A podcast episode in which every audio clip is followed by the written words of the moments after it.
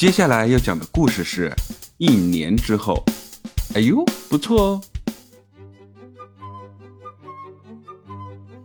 春天到了，父子俩种的小树开始发芽了。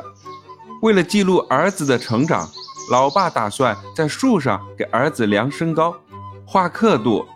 一天，老爸带着儿子来到了小树下。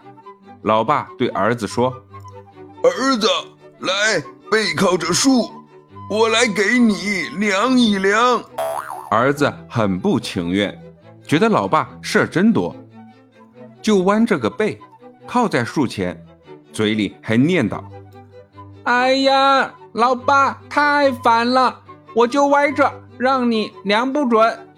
哼，耽误我看动画片。”老爸看见儿子站得歪歪扭扭，严肃地说道：“什么破孩子，双脚并拢，抬头挺胸，目视前方。”儿子说：“好吧，好吧，你个老唠叨，唠唠叨叨，真唠叨。”老爸根本没打算跟儿子商量，就拿出了一个钉子和一把锤子，又把钉子含在嘴里，用牙齿咬着，再用锤子当标尺，沿着儿子头顶的方向，在树干上做了个标记，跟儿子说：“好了，儿子，你可以躲开了。”然后让儿子站到了一边，用锤子把钉子钉在了做标记的地方。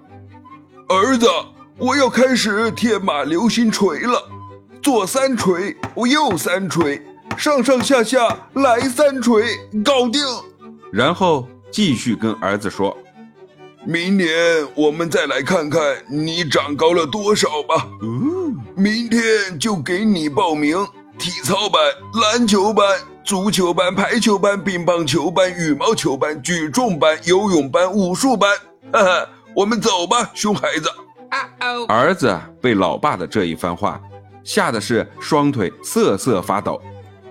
转眼间，冬天到了，下雪了。为了小树不寂寞，老爸和儿子还在树前堆了一个雪人。这个冬天有雪人的陪伴。小树就不会孤单了，远远的就能看见老爸钉在小树上的钉子还在呢。不知不觉，春天终于到了。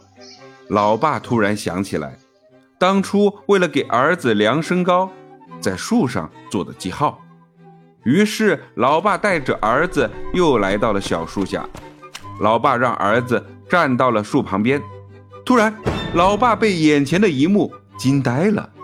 老爸说道：“哎呀，钉子怎么变高了？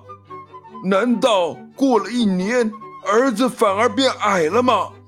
儿子摸摸自己的头顶，也吓了一大跳，大喊一声：“我的妈呀！”啊哦！父子俩愣住了，还没等老爸反应过来，儿子突然明白为什么了，对着老爸说：“老爸，你是不是傻？”我长个子，小树也在长个子，结果小树都不用任何的体育锻炼，就比我长得快，哼，所以钉子就比我高了呀。老爸惊讶道：“呃，是我大意了。那么问题来了，如果家长要给我们记录身高，我们应该用什么方式来记录呢？”感谢收听九九老师讲父与子，喜欢就点个订阅吧，拜拜。